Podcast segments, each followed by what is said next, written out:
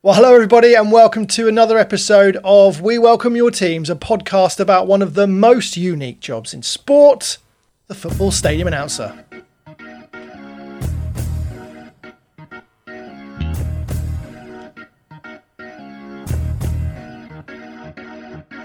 Uh, it's just the highest honour you could have without putting on the shirt. I was flying back for every home game. Groundsman came over and said, just read what you've read out again. And I was oh my God. Number 40, making its debut, salt and pepper tofu. I'm saying, come on, get off the pitch, you bam pots, come on. My uh, office at the time was actually a shed. I'll say, Do you know who I am? And they look at me, no. So I stand there and go, There will be two minutes of added time. And at that point, I'm in. I can get in any word. Uh, yes, a very warm welcome to you, the podcast that is all about the people who stand on the sidelines, clipboard in one hand, a microphone in the other, and address the crowd at every game. My name's Rich Hurst, and for the last few years, I've been announcer at the Hawthorns, West Bromwich Albion. And you know what? For your average football fan, we get a unique kind of access to your beloved clubs and we've certainly got stories to tell about the players and the managers we've met down the years. So if you've ever noticed those people who announce the goal scorers and the added minutes and wondered how they get that job, and you want to know what it feels like when it all goes wrong in front of thousands of people, you are in the right place. Uh, we're just about ready to start another episode, but just before we do, in true stadium announcer style, I am off to go and start panicking about whether some plucky fan is going to attempt to propose at half time. Don't do it! So, yeah, very warm welcome to this episode, recording in the depths of British winter, where the announcers who are still lucky enough to be working are layering up. I used to go for at least four layers for midweek cup replays, especially the ones that went to extra time and penalties. It is typical that the season where I can't work is the one they get rid of replays. It's all about the leggings under the suit for me. Warm thighs, good vibes my motto. Uh, of course, we're fresh from the January transfer window closing. There have been some interesting additions to squads everywhere, and it is our job, as a podcast about stadium announcers, to track down the ones that are going to cause the most headaches. We'll do that later on in the show. Uh, also, a massive thanks to Matt from Luton, who joined us on our last episode. I've still got some of those crowd effects he sent us, like this. But I can guarantee you that today's podcast is going to be anything but a library. We are chatting to someone who's been 14 years in the job at Fleetwood Town. It's Rod Allsworth. Hello, Rod. Good evening, guys. Good to see you. And alongside us, as always, fresh from Manchester United's 9 0 win versus Southampton. I expect he hasn't got any voice left. Alan Keegan. Good evening, boys. I'm still glowing. I'm still as happy as Larry. let's let's start with the biggest wins or defeats you've been you've been stadium announcer for. Was that that must be your biggest then now?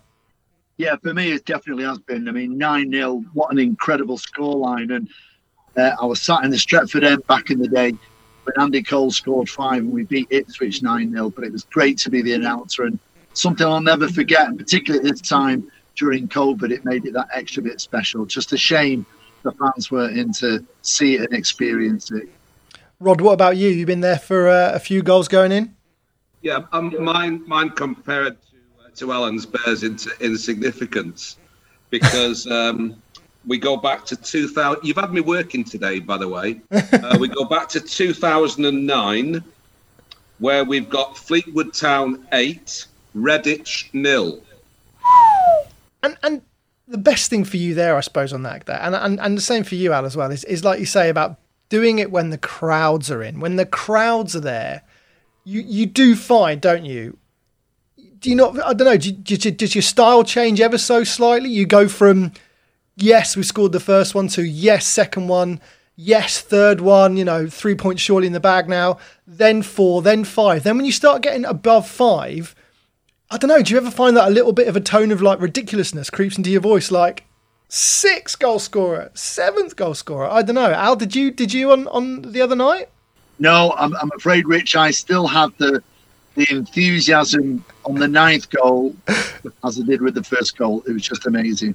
And what about for that for that eight, Rod? Did you, did you did you find yourself getting carried away a little bit, or did you try and try and maintain that that big, that lovely level of professionalism?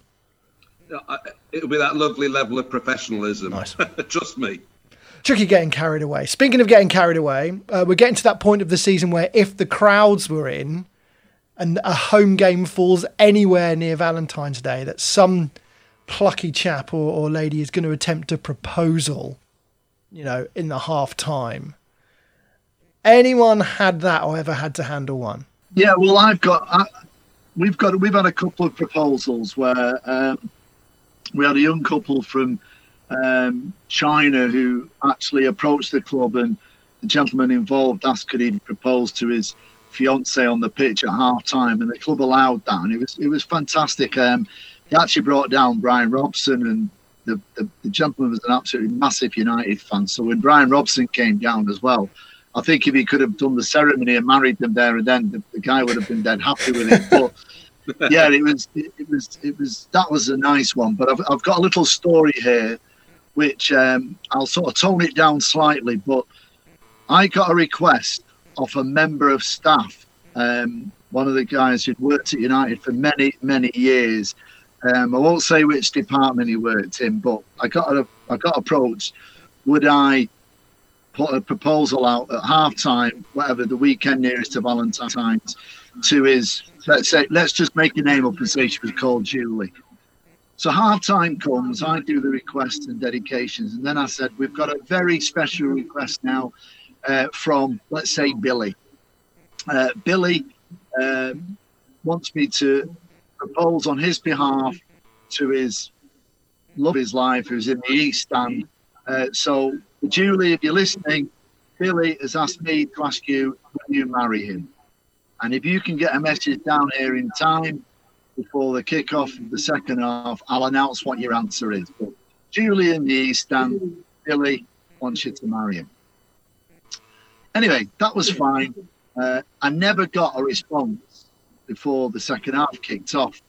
However, I got a call on Monday morning off the secretary of the club. And I knew it was serious when he was ringing me direct. And he said, uh, well, Alan, he said, can you just talk me through what happened um, on Saturday at half time? So I said, yeah, okay, no problem. Went through this, did that announcement, went through the request, the sponsorship reads, etc., etc. I said, uh, oh yeah, I said I did a proposal, uh, a wedding request um, from X, from Billy to Julie. And he said, yes. He said, that's why I'm phoning you, actually. He said, because although Billy was proposing to the love of his life, who is Julie, Billy's wife has been on to me this morning and isn't very happy that we, as a club, are making these sort of announcements at half time, marriage proposals, when Billy and his current wife aren't even divorced. Yes, they might be separated, but she isn't very happy. so I said, well, I said I wasn't aware. Obviously, you know, but I known I wouldn't have done the request. So from that day onwards, United have banned marriage proposals. We don't do them. Brilliant magic. Um, right, Rod. Let's get on to you. Let's get on to you and Fleetwood Town. Uh, how long's this lovely relationship been going? Then you and Fleetwood Town, and how did you get the job there? Right, I, I got the job in uh, in January 2007. Uh, I'd been a Northern Soul DJ working the, the the clubs back in the 70s, and uh, the chairman's one of the chairman's mate was um, the son of one of the guys that used to work on the Northern Soul circuit. And I was at uh, at Fleetwood Town one day, and they, they just said, "Look, we're after a PA man. Will you do it?" And um, I met the the chairman and uh, just but I didn't know if I wanted the job or if I didn't. If I'm honest, I was, I was going to say, how do you feel about getting asked? Yeah, yeah. So I, I just put across some ideas that uh, Uh, if if I wanted the job, I wanted it to be something a little bit different. So it was just about the time when Crystal Palace were using "Glad All Over" as the goal celebration music, and I thought, you know what? if we could find something just a little bit out of the ordinary to celebrate the goal music, if I present that to the chairman, he might run with it. We didn't have a lot of technology back in the day. It was a CD player that you press go, basically. And um, I came up with the idea because it was a seafaring port of 21 seconds of Captain Pugwash. and we've lived with that forever since since back to, to 2007. We still use it today. Um, we've been interviewed about it by Radio 5 and people like this when they were doing the, the Middlesbrough thing as well. And um, it stuck with us and, and, and it works. Wow. Now we've had we, we have had goal music as a as a topic in general come up quite often on the pod, and um, I think it's fair to say how most people aren't aren't fans of it. Some clubs do it, some clubs don't, but um, I've, I've certainly encountered on social media. Sort of, uh, we did a we did a poll about it. Uh, I did a poll about it on our uh, announcers pod uh, Twitter feed, um, and it's it's a bit marmite, but Captain Pugwash is just next level. It really is next level. I can't believe that. So, and that and that was your and I love that. That was your stamp on coming in and saying, right, if you want me to do it, we're having Captain Pugwash. Did you meet any resistance? Has there, has there ever been a point in all these years where someone somewhere's gone, we've got to change it, haven't we? I think it's brilliant. No, no, no. The the Fleetwood fans love it. The the chairman loves it because it's publicity for him, um, and it, it just just totally works. I have uh, Sam, who who I rely on people to press buttons, and um, we have Pugwash ready from uh, one second after three o'clock or one second after seven forty-five, ready to hit twenty-one seconds. So the goal goes in, twenty-one seconds of Pugwash, and then I announce the goal. I love it. I, I, I don't know anywhere else like it that's got goal music like that. I, I don't. Al, do you? No, and I think I think that the whole reasoning behind it, that's why it works. You know, Yeah. it's got the story, like you say, the seafaring port. It's got the connection, and I think from that point of view, that's where it's one hundred percent. Like you say, it does work. But other pieces of music that you hear, or it just doesn't ring right with me. You know, like it's very Americanized.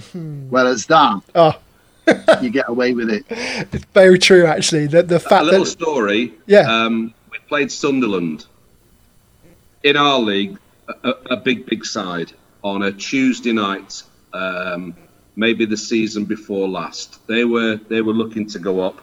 A Tuesday night game. It's pouring with rain, and Fleetwood absolutely battered Sunderland. The, the final score was two one. But a mate of mine's coming out of the ground and he heard a Sunderland fan whinging. He said, It's not just getting beat. He says, That's done me head in. He says, But they played Captain Bloody Pugwash as well. I do like it. Does kind of rub it in a little bit, doesn't it? That you've Yeah. conceded to Fleetwood and now you've got to sit through 21 seconds of Captain Pugwash. Ima- hey, imagine if you had a 9 0 at Fleetwood. What does that mean in the 8 0 you had eight Captain Pugwashes? Um, yeah, at the time, probably. I, I, I can't remember back if I'm straight with you. Oh. But the, the kit I had when I started was honestly just a CD player that was connected to some little speakers at various parts of the ground. Wow.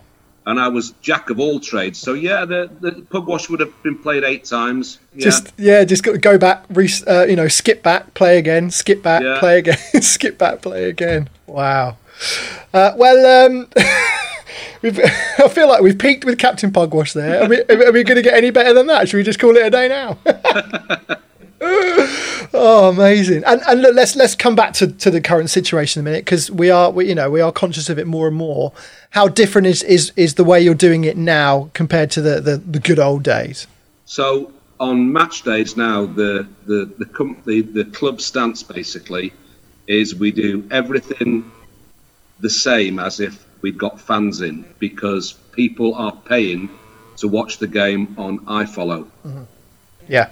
So everything is the same as a normal match day, literally everything. Wow. The only thing we've we fine tuned a little bit is we have what we call a wet run and a dry run. So the the dry run is me doing the teams and any safety announcements and highlighting any sponsors at about 20 minutes before kickoff.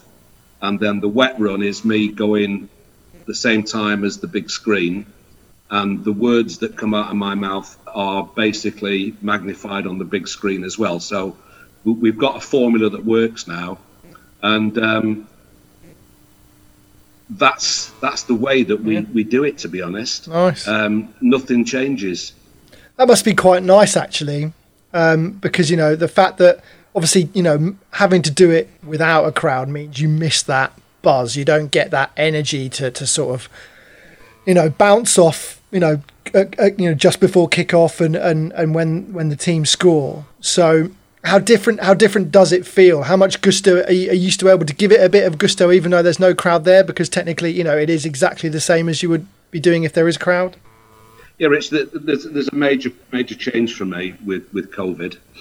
Um, historically, I've always worked in the tunnel. And uh, I can see when the teams are in the tunnel, I normally highlight that fact to everybody. But with areas being uh, different colour safety areas within the ground now, I'm not allowed near the tunnel.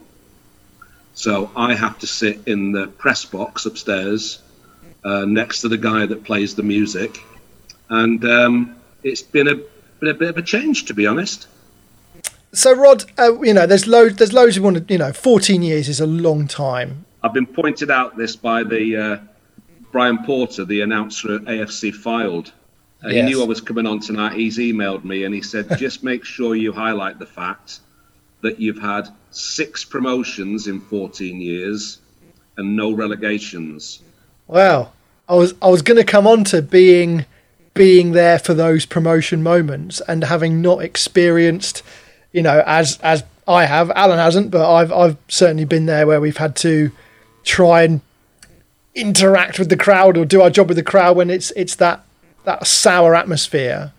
So let's let's go then over some of those great moments then because we always talk about you know over your time uh, on the mic to take us take us to some of the great moments that you've been you know delighted to have been there for and, and calling the teams out on. Most of the times we've been promoted, we've been away on the last game of the season. And um, when we won the conference, we had our game on the telly on the Friday night, and we had to rely on Wrexham, who were neck and neck with us, dropping a point against somebody on the Saturday. And, and the, the team they were playing was somebody at the bottom. I could be wrong here, but I- it was somebody like Ebbsfleet. And back in in that particular time, nine and a half times out of ten, Wrexham would murder Ebbsfleet on the last game of the season. and I went to watch Nottingham Forest with my wife, and because of the signal at, at Forest, it was very difficult to get any scores of any games. Oh. Um, so we walked back to the car, got in the car at five o'clock, and it came up that something like Wrexham won, Ebbsfleet three, and Fleetwood were up, and that's how I found out we were a league club. No way. so so does that mean that's a, that's a point actually? How do you when promotion is so close but not confirmed? You know, you've you've, you've got to be there for the crowd because I suppose everyone can feel it in the ground at you know the end of that penultimate game, but you can't you can't do anything. You can't do the celebrations. There's no, you know, team coming onto the pitch and doing a little lap of honour. Have you, have- so you've never had any of that. Um, we we had it once when we um, we got promoted in the Conference North playoffs, Yeah. where we we won. Think we drew away, and um, we beat Alfreton at home, one 0 I- I didn't get a lot of enjoyment out of that, if I if I remember back, because it was such a nervous occasion that there was so much riding on one goal that the word enjoyment doesn't come into it. Have you? Have you? Has there ever? Has there ever been a time when you've kind of got got involved? You know what I mean? Just felt, uh, you know, like saying something a little bit beyond what you'd normally do because of the emotion of a situation. The only thing, the times that uh, that I've been at the ground when anything like that's happened, I have the the police putting in my earpiece, just get people off the pitch. Oh, okay. Uh, and, Yeah. and basically, half the time you're finding the right kind of kind words to ask people to leave the pitch. and and and they never listen, do they? No, they don't. You've got, the police saying, you know, try again. You, you wanted to say we're up or something like that. And you've got the local sergeant responsible for the game. You know, try again, try again, try again. T- tell them it's an offence to be on the pitch. Yeah. and as I say, I, I I did Wembley. When Fleetwood got to Wembley, they invite the um, PA men from the Yep. teams that are playing there to uh, to go on the pitch and bring your, your team out. I Well- found that was a an unbelievable occasion. Yeah. We got a, an email on the day before the game. So Rod goes onto the pitch, and we want we want Rod to say ten very interesting things about Fleetwood. right? We had a brainstorming session the night before. We couldn't come up with more than six. and they were as basic as it's the only league club in Britain that hasn't got a railway station nearby. Holton Filed is about six miles away, and that's the closest. But we, we got that desperate, right? Point seven was going to be that John Lennon John Lennon holidayed in Fleetwood in 1963. That's how desperate we were. Wow. Imagine that. God, I didn't know they had to do that. I never knew that. We we we spoke to when we spoke to. Trying to think of the people we've spoken to out who've done Wembley. I suppose obviously I had Paul at Yeah, Paul Arsenal there a few times. Yeah, uh, Richie at Birmingham who came and ended up singing "Keep Right On" because uh, his his interview guest had let him down. But ne- I've never heard of having to come up with ten interesting things about your club or your city. And honestly, at point point six, we I gave up. What's what's been your worst moments, Rob? What comes to mind where you look back and you think perhaps where you've said something wrong or just a, a general comment on something that you look back and think, oh no, mm-hmm. that was awful. when we got into the league, we, we signed a few, let's be kind and call them journeymen, Oh yeah. that were after their last payday, that nobody else wanted them, and Fleetwood was a, a place to go for the last season. And the uh, media team, the guy had got a sore throat. And he rang me up and, and said, um, Look, he said, Can I borrow you tonight? He said, Because we're, we're going to interview the, the new players that have that have joined, uh, so it can go out on, on the web. And I said, yeah, yeah, of course. So we had signed a guy that played for Colchester and previously Liverpool, called Steven Gillespie. And for the first five minutes of the interview, maybe a bit longer, I called him Keith Gillespie. We've all been there. Yep. oh yeah. And and who who brought it up? Did he did he correct you in the end, or yeah, did he, you? he said, My name's Steven. Oh, magic! Magic moment. and, and I was just brainwashed with I don't know what was going through my head, but but I suppose Keith Gillespie is a more familiar name Yeah. than Steven Gillespie. yeah, definitely remember Keith. Definitely. And uh, he said, "I'm sorry to stop you," he said, "but my name's Steven." Ouch. Ouch. Can I tell you a little story about when I got in trouble? So we play AFC Wimbledon, and I read out 31 Mambo, and I added the bit afterwards. Should be wearing number five for Mambo number five. Yeah. right? And Wimbledon complained. About uh, what about what? Not not getting Mambo number five on the playlist. No, they, they, they complained that it wasn't professional. So I got me. I didn't get my knuckles wrapped, but I think they, they sent a letter to the club saying it was unprofessional or something like that. Oh, it's not like that. I wouldn't have minded that. I would, I surely, I bet the players had it. Surely. He must have had it elsewhere, You but know. uh, Interesting protocols. Interesting protocols. A little bit of Monica in my life. A little bit of Erica by my side. A little bit of Rita's all I need. A little bit of Tina's what I see. All right, all right. Enough of that. Enough of that. Thank you very much to Rod. More from him shortly. Uh, I thought I'd bring you an update on the socials uh, of this episode. Uh, So, recently I've noticed a few things involving some of our favourite stadium announcers. Uh, former Everton midfielder Kevin Ball was commenting on the music played at full time at the end of one of their games recently. Graham White, man on the mic at Everton, was straight on the tweet. Was blasting out a bit of singing the blues and got lots of attention and loads of people replying to Kevin saying, check out Mr. Graham White. Good work up there as always.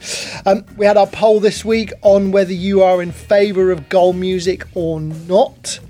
Big topic of conversation whilst we were banging on with Rod earlier. Um, and a few people are in favour, to be fair. We might do this pod again at the end of this series and see if there's a different reaction because 80% of people absolutely love gold music. Can't get it.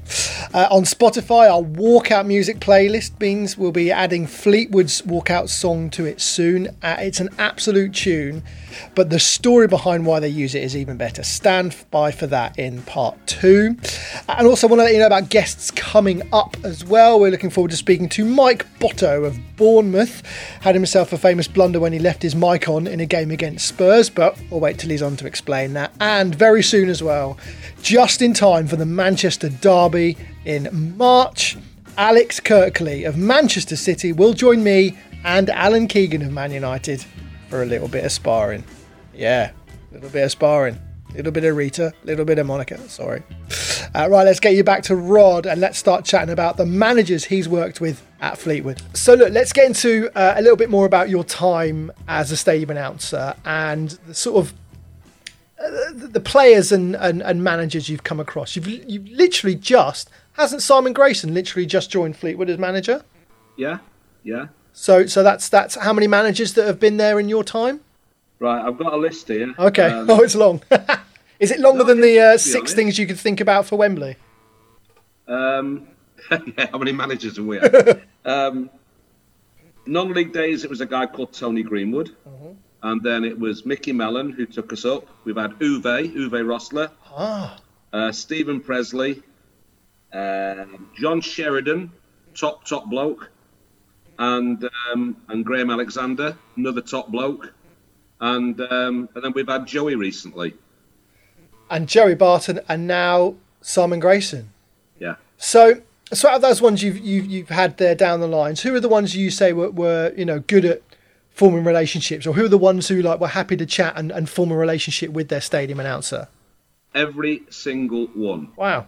with the except, except of, exception of Joey. Oh, okay.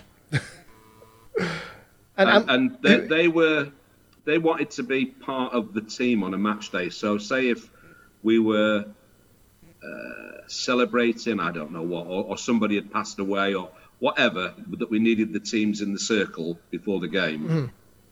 The format we had was I'd go in and see them about five past two, just to explain what the last word the referee was going to say. So they were totally on board. And honestly, with all of them, it worked an absolute treat. Wow. How good's that? And and what about away? Any any kind of ones you know that, that just felt like you know you could.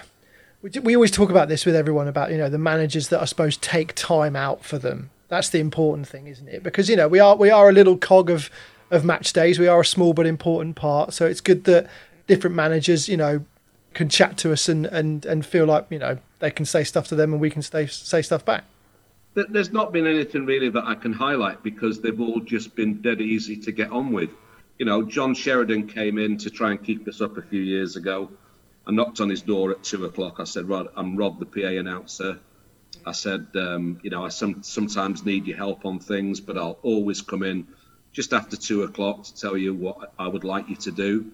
And he said, just get on with it, mate. He says, I'm the football manager, you're the stadium announcer. Let's just do it together.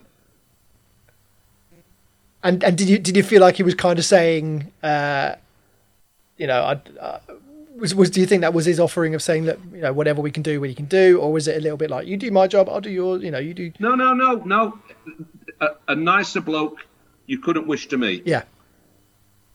And what about and what about any managers who wanted to interfere? Not not maybe the right word. Adjust. You know, I'm thinking of in terms of music or things you did pre-match during the match. Do they want to change how you know you announced goals or anything like that? Anyone want to have an effect no, on what you no, did? No one's the the only thing in the in, in the early days when Pugwash first got um, taken on board was the the then manager Tony Greenwood pulled me and um, said, "I don't like the goal music. I want you to use Chelsea Dagger." And I said, "No, we're, we're not using it." And um, and uh, that was the last I heard of it. And, really? Yeah. That's interesting. And ima- imagine if you changed and Captain Pugwash had died out. would, would you have? Because obviously, I know Captain Pugwash was a big thing for you when you joined.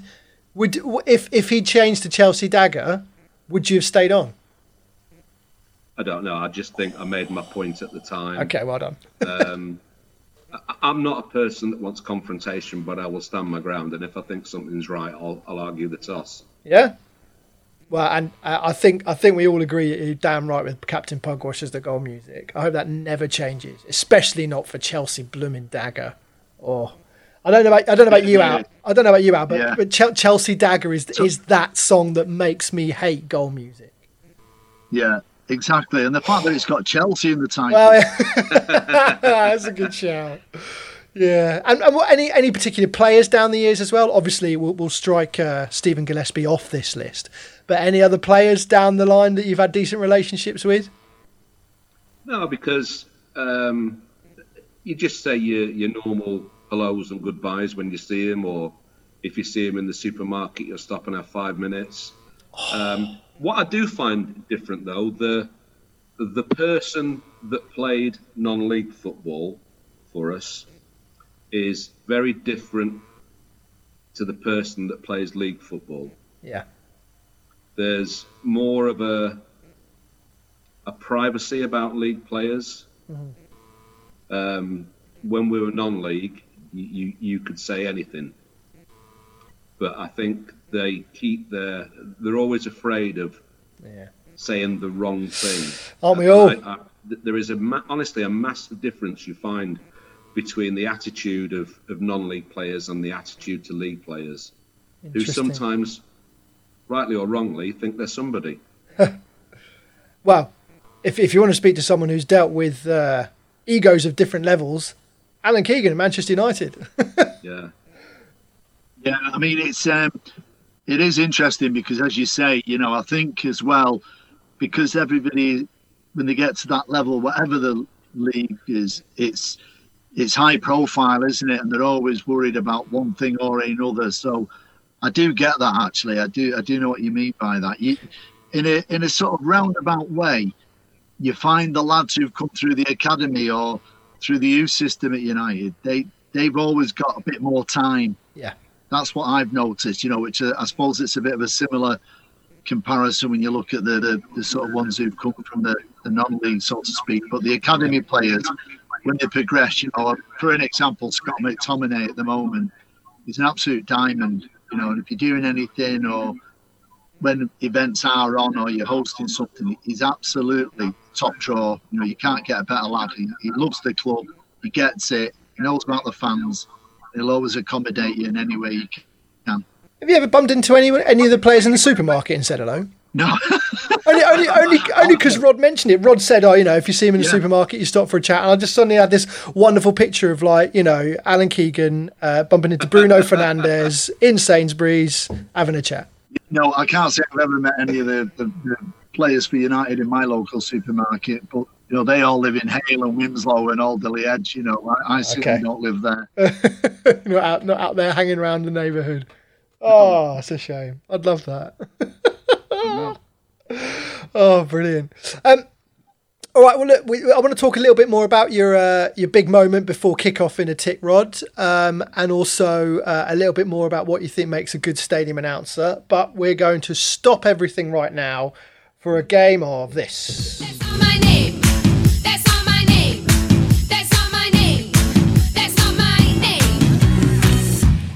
So uh, we just had the January transfer window, and I was asking around a few people about uh, players who've arrived during January transfer windows who present a bit of a headache for for stadium announcers.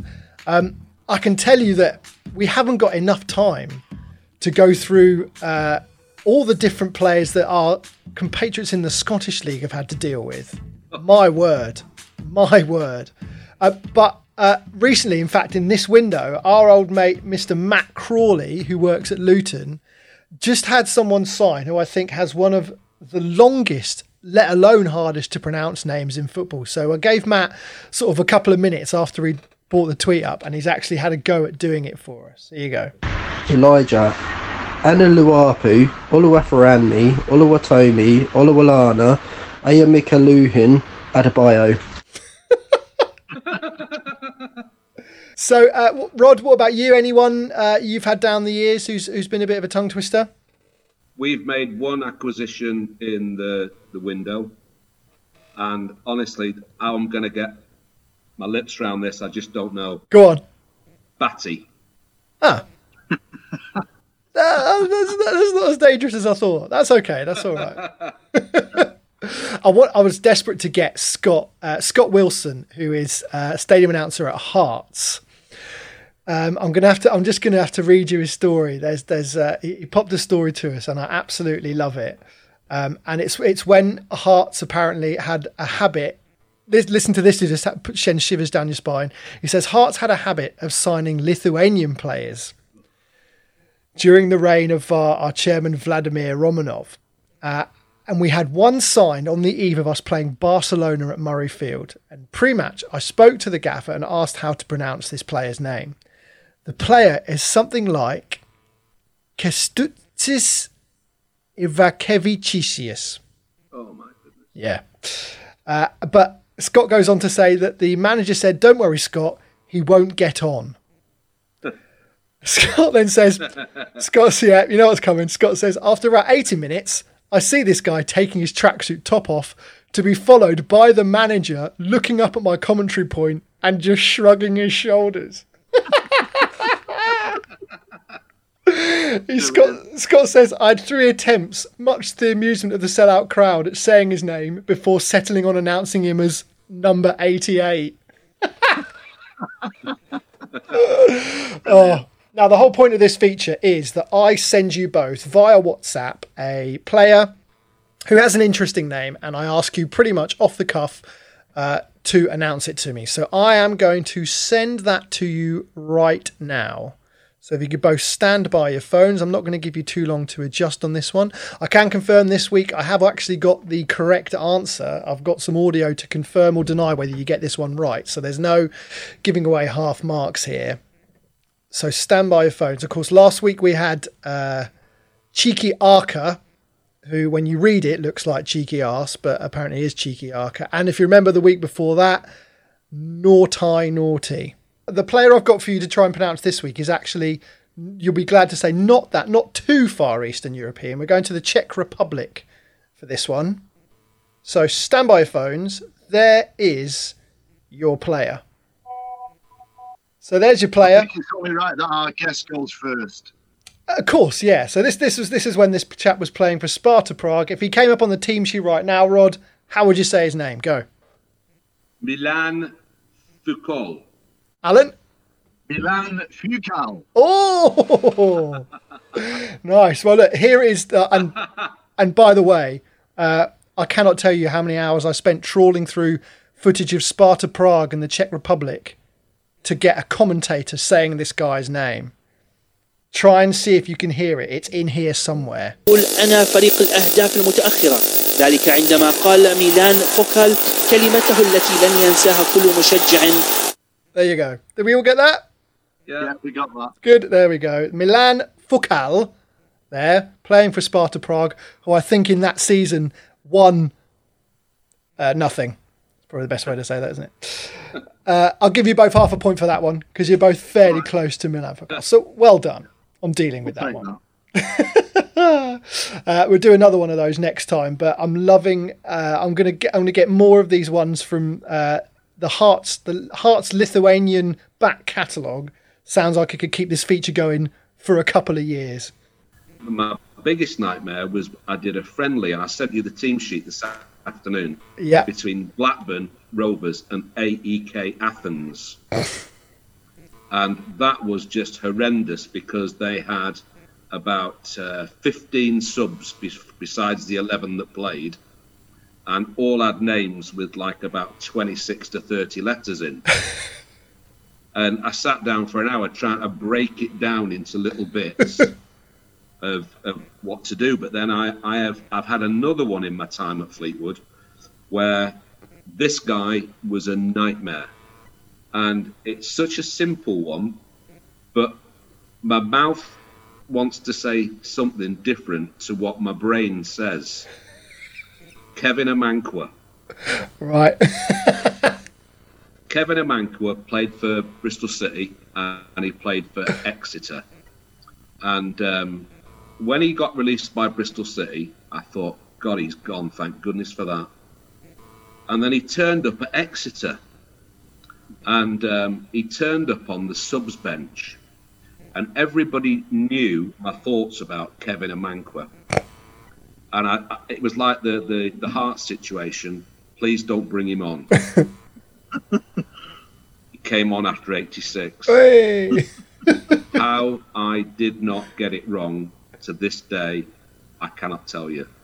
Well, you did very well because I imagine, eh, like you say, it's that exact. You put it perfectly there. Your eyes are telling you one thing, but your brain says something else. Yeah. Uh, right, let's get back to you then, Rod. Let's get back to your 255 moment, please, mate. And and if you can, take it, take us through because it's it's the moment uh, every stadium announcer will tell you is is the best part of their job. The atmosphere, you know, we're talking about when the crowds are in and all that kind of stuff.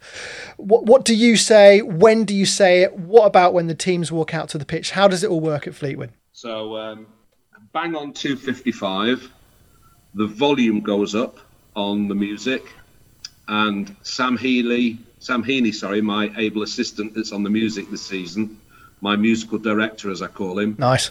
he hits Frank Wilson, "Do I Love You," the Northern Soul classic, as loud as we can possibly get it without blowing anything. and um, what is supposed to happen is Frank Wilson finishes about 257 and a half.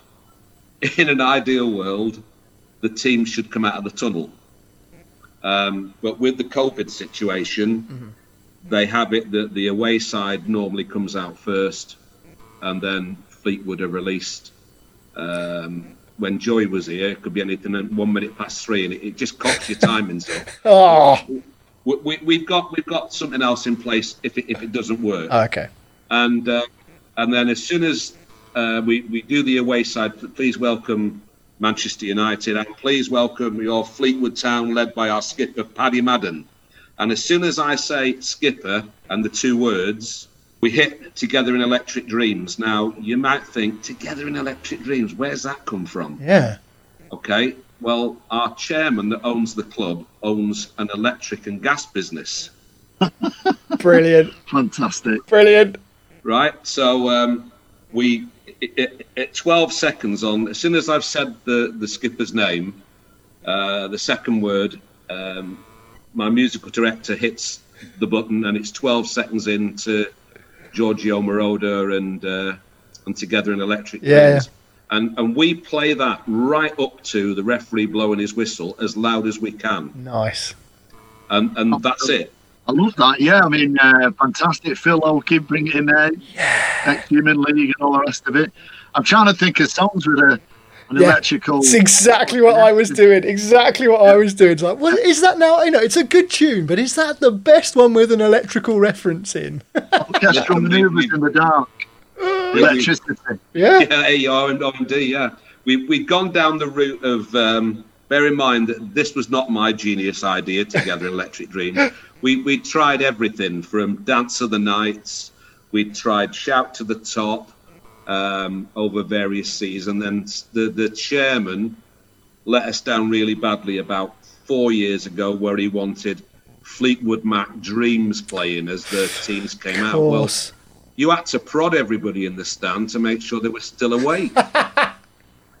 yeah, it's not it's not exactly the most uplifting. I know it's it's a nice bit of music. Don't get me wrong, but yeah, you can't.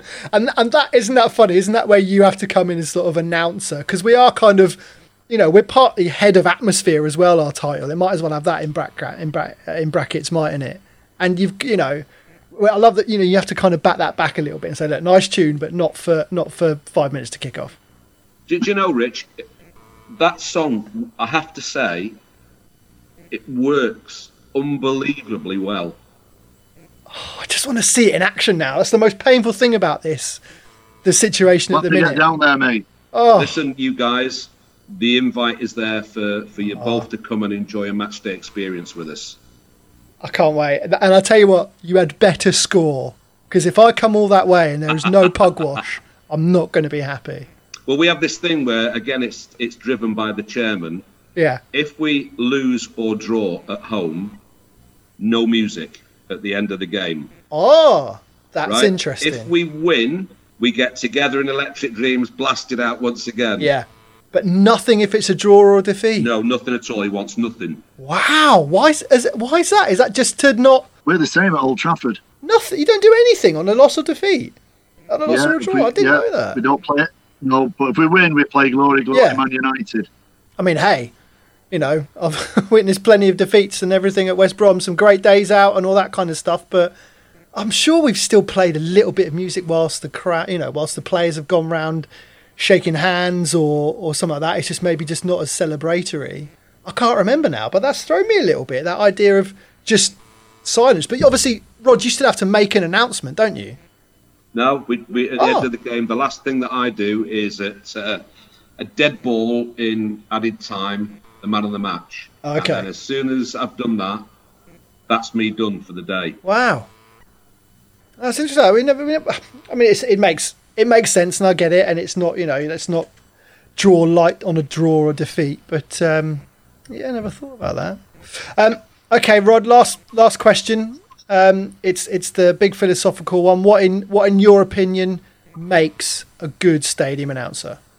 Uh, Rich, there's a lot of things, uh, and the most important thing, and, and I want to give a, a few name checks here, is the people that you surround yourself with. Because I've been dead lucky since I've had the job. Since we've got in the football league, I've had some some people that I work with that second best is not good enough, and they they they, they strive to make everything that we do, media, stadium announcers, everything, as if we were Premiership. So listen, these guys have been massively important to me, and I know they're going to listen. So this is my way of saying thank you to them. Scott Walker, Sam Duffy, um, Jake Parker, Sam Fielding, Sam Heaney, and Will Watt. These these guys don't accept anything less than the best, and and they make me work smarter and harder. Um, I think you've got to have a sense of humour, and I think you've got to be organised and you've got to be confident in what you're doing. If you make a mistake, just be confident and learn from it. Um, I, I just want to come and see it all when it when it all opens back up. I'm coming to see it for uh, Together Electric Dreams and Captain Pugwash, and I feel like my quest in in you know finding out the holy grails of, of stadium announcing will be complete. Um, mate, thank you for the stories tonight, Rod. My pleasure. I've enjoyed it.